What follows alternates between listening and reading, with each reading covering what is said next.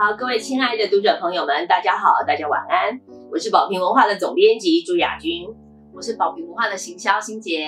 所以今天非常开心哦，我们要来介绍一本新书。这本书非常有意思，这本书是陈寒谦的《我不是自己的》。呃，我为什么说它有意思呢？其实这本书跟其他的书会有点不一样。韩谦是这个一周刊的记者，所以他这本书里面收录了一百多个各式人物的故事。这些人物有谁呢？包括了可能就是你的姐姐，或者是你的弟弟，或者是昨天到你家修水管的水电工，他也可能是你昨天去弄头发发廊的小姐。当然，还有可能是你打开电视的时候就可以看到的名人，名人是不管是社会新闻的、政治新闻的，其实都包含在这里面。这本书当然不是写成功的故事，它其实是写了无数个破碎的要修补的人生。这里面包括了非常扭曲的命运，也有这种被激情吞噬的人生，还有在很多不得不妥协之下。必须要超越道德尺度的部分。张宏志在这个推荐里面特别讲，我觉得他讲他讲的非常好。对对，他是说这本书近乎真实，而且是赤裸裸的真实，真实到。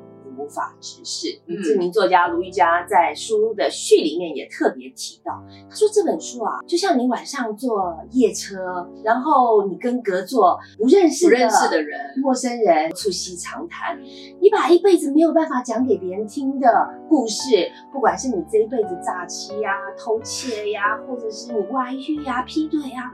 你都讲给都讲给隔壁的一个陌生人听，对，然后你们促膝长谈了一晚，然后天渐渐亮了，大家开始拿起大衣，拿起包包下车，然后说声再见走人。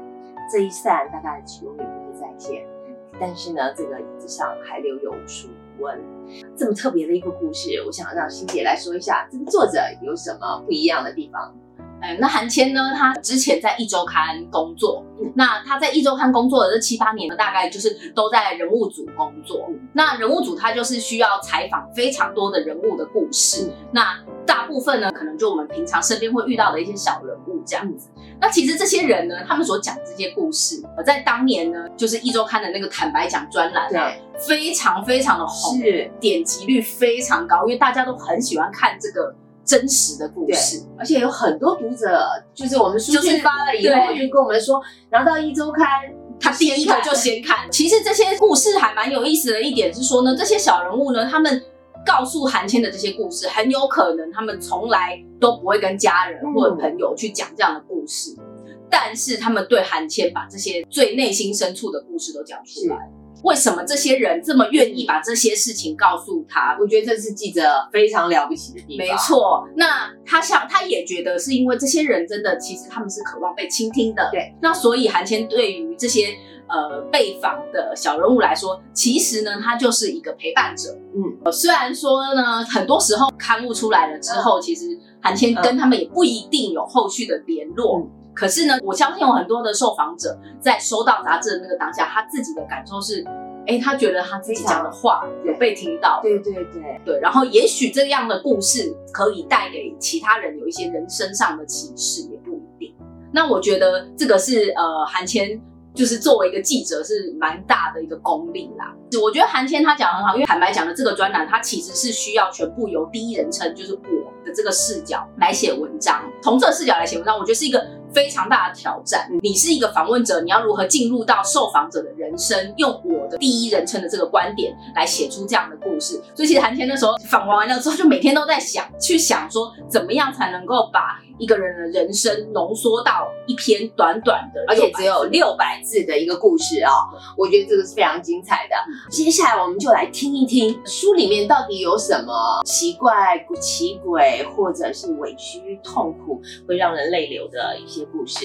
好，这书里面的故事非常多，有一个部分我称之为不能想象的扭曲命运。呃，第一个我想要跟大家说的是，就是这个跟书名同名的一篇，就是我不是自己的。他是一个二十三岁的性工作从业者。那非常年轻的时候，家里非常穷，母亲是见一个爱一个，见一个生一个。然后十岁那一年，有一个隔壁的北北就来问他说：“能不能让我亲亲你？对，亲亲你，不是亲上面，是亲下面。”每一次完事后，就给了他几张钞票。他觉得恶心？恶心。但是要不要要？因为家里太穷了，是他觉得可以拿钱回家。是是，因为弟妹有一大串。等到十二岁的时候，他就去酒店陪酒了。下海以后，两年以后被抓。你知道他才十四岁，国中都还没有毕业，自然就被抓到少女那个看守所去收容了。收容这两年以后回家，没想到妈妈又生了更多的弟妹，而且妈妈最后跟了一个模板工在一起，家里又更穷了，就住在垃圾场边。这个模板工其实会猥亵性侵他。母亲虽然生气，但是每一次都原谅原谅男人。但是他每一次回来看到这一群弟弟妹妹没有饭吃，他非常难过。他怎么办呢？只好又下海。是他又下海。这个故事，但我们讲的很简短，但是其实，在最后一段，韩谦说，这个二十三岁的性工作者，事实上他已经从事了十年这样的工作。这十年，他说，世界上我们老是看到很多书，很多名人在告诉我们说要做自己，做自己。但是事实上，我能够做自己吗？我有选择做自己吗？我们从他的故事才知道，其实做自己是要有余裕的。那另外一个故事是潘金莲，潘金莲是真名哦。她是一个明华园的这个歌仔戏员。我采访的时候五十五岁，潘金莲也很有趣，因为家里很穷，所以十三岁那一年就被父亲用三千块就卖到卖到戏班。那十三岁进戏班，十七岁就嫁给了团长的儿子。本来是二十岁约满，就没想到十七岁就嫁给了团长的儿子，就一辈子留在戏班。对，那这个团长儿子当然也很风流，没有多久就有了小三。他本来很生气，想去理论，好，但是这个小三呢是他的好朋友，想想就算了。在没有多久，又有了小四。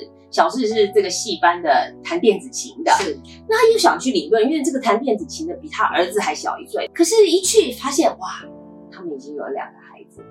想想就算了。他说进戏班的时候，他并不知道他的名字潘金莲啊是一个坏女人，是坏女人。对。进了戏班以后，他知道了武松打虎，才知道原来潘金莲是坏女人，别人都嘲笑他的名字。可是他说啊，我多么羡慕潘金莲啊！你们都说她是坏女人，可是潘金莲在她自己的生命里有主见，她想要的就去拿，不管命运的结果如何，至少她为自己拼搏了一下，这是他很羡慕的人。是，然后回顾他自己呢，啊，我觉得这个是一个蛮感慨的一个故事。对啊，好，接下来的部分呢，我们想讲讲书里面其实有几个跟真实新闻人物相关的，对不对？比如说呢，有一个呃，在郑捷案发生的时候，当时在车厢里面的人，那他是一个代课老师，那平常也是就是犯罪受害者保护协会的职工。对，这个身份很特别。对，这个身份其实很特别。然后呢，当时呢，就是郑捷案发生的时候呢，他就在车厢里，当他看到人开始闪躲的时候，看到哎郑捷拿着刀随意在砍人的时候，他本来以为是寻仇。那后来呢，郑捷也往他走过来，那他想要去按求救铃可是郑捷就已经就是过来了，过来了。那砍过来了之后呢，他就转身一夺，夺住了他的刀。那当下其实郑杰跟他两个人都有点愣住了。那他就跟郑杰说：“你已经杀了我三刀了，你不能够再杀我了。”我觉得听到这句话真的太震撼了，很少在被砍的时候能这样讲出这样的话。对，那郑杰当下其实就转身离开了。对，那我觉得这边陈那个韩千琪写的很好，在夺刀的那一刻呢，他说这个老师呢感受到郑杰扭曲的内在，而郑杰也在透过那个刀子的接触，感受到这个老师的不畏惧。我这点是让人觉得是对，让读的时候蛮心惊的。那另外一个呢，就是呃，就是小林村八八风灾，当时我们知道就是土石流，其实几乎把小林村整个就是都灭村了。那有一位先生呢，他也是家里本来有十一口人。嗯，最后只剩下他一个。嗯，对。那还有就是像是呃九二一大地震，东兴大楼倒塌，那他倒塌的时候压垮了旁边的房子。那呃有个小姐，她就是住在旁边的房子，可是因为她当天晚上值班，所以她的先生、儿子、女儿也是在倒塌的，等于全家罹难了。没错，就只剩他一个。那我觉得像这样子的故事，其实他们都是呃没有办法反应，也没有办法去阻止这一切的发生。那另外呢，呃，像小林村的那位先生啊，我们后来有听韩谦讲，就是在十周年的时候呢，他们有回去小林村再去采访当年那些呃受害者。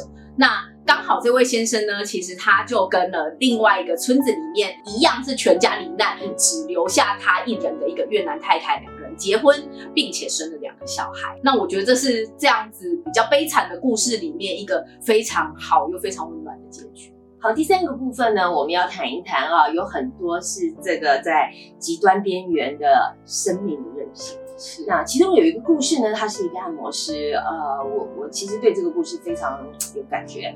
那他其实原来早期是在花莲务农，后来因为家里很穷，就到台北来打工。可是没有想到一场车祸让他失明了，他完全看不见，只好去当按摩师。那因为这个男生长得还不还不错，错，所以其实他常常在工作的时候就会被他按摩的这个女的客户嗯诱惑，那他每次都推拒，因为他自己知道说，其实常常会有这样的仙人跳啊，或什么这样的故事。你说说不动心吗？他说其实是有点动心，可是他都会推拒了。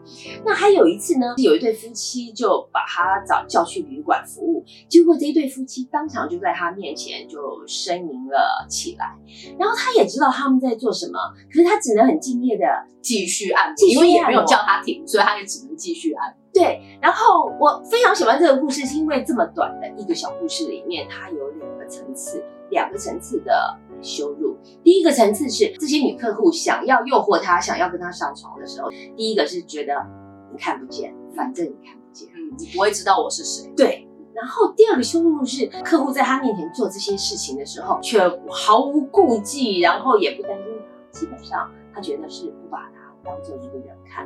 我其实看了这个故事，觉得觉得呃非常的唏嘘，但它是啊事实上就在我们的生活中这样生。当然，书里面不只是这些这么这么呃扭曲的悲惨的故事，也有一个非常特别的故事啊。他其实是卫生署这个预防医学院的研究员，叫刘子婷。那五十七岁那一年，他的太太得了癌症，胃癌，但是他瞒住了太太，然后带着太太就去就是太太想做什么就做什么，想去环游世界就去环游世界，就这样瞒着瞒着，居然瞒了三年，就过了三年。但是他太太还是过世了。过世以后，他非常的非常的痛苦，然后不知道怎么排解这样的忧伤。于是他拿起行囊，就买了一张机票到了旧金山，然后就从旧金山开始走路，是一路走一路走，走到阿拉斯加。你知道，从旧金山走到阿拉斯加，他走了好几个月，然后餐风露宿，搞得跟流浪。对他就是累了就吃，然后累了就睡这样。对，后来还昏倒在路上，然后被一个英国人救起来，然后过了一段这样子很像嬉皮的生活。对对对，但是经过了这一段以后，他突然说：“我再也不怕死亡了，我也再也不怕失去了，因为我什么都放掉了。”于是他回来以后去纽约报了一堂摄影课。他从年轻的时候，其实他就很喜欢摄影，可是因为家人不允许，所以他的工作是一个公务员。但他其实内心里一直有一个摄影梦。后来他的摄影还被很多摄影平台网站借去，可以租用给这个全世界各地的人。你很难想象，这是一个真实的人，卫生所的研究员经历了那亲人的丧事，却得到了另外一个人生的开启。是，好，其实这个书里面啊，还有非常非常多奇诡的故事啊，让人难过也让人痛心，或者像张宏志说的，真的是让他改变了三观，完全不一样。是 OK，回到这个作者的后记，我觉得韩谦的后记写得非常非常好。他说，在这些采访的时候，他说我呢，我是渴望上岸成家的酒店经理，我也是小林村里面一系失去十几名家人的欧吉桑。我是编造个富少来欺骗过这个总统的这个早熟少年，我也是跟红牌舞女生下三个儿子的公务员，我还是被恶婆婆追到娘家痛打的小媳妇，当然我也是暂避流言。他其实把自己融到这些故事里面，我觉得透过这个故事这样一本书的窗口，你不仅是经历了一个人生，而且还经历了千百个人生。你在观看很多故事、看连续剧、你看脸书的时候，你看到了好多人的光鲜亮丽。其实我要用呃卢玉佳在书里面的一句话作结。卢玉佳说，其实作者是在用最美的文字，在为普世大众的悲伤编撰。非常谢谢大家今天的收看，也不要忘记了我们要用分享、按赞，然后就可以抽到。这这一本本新书。，对，我不是自己的，是也欢迎大家上网去购买，谢谢大家。谢谢。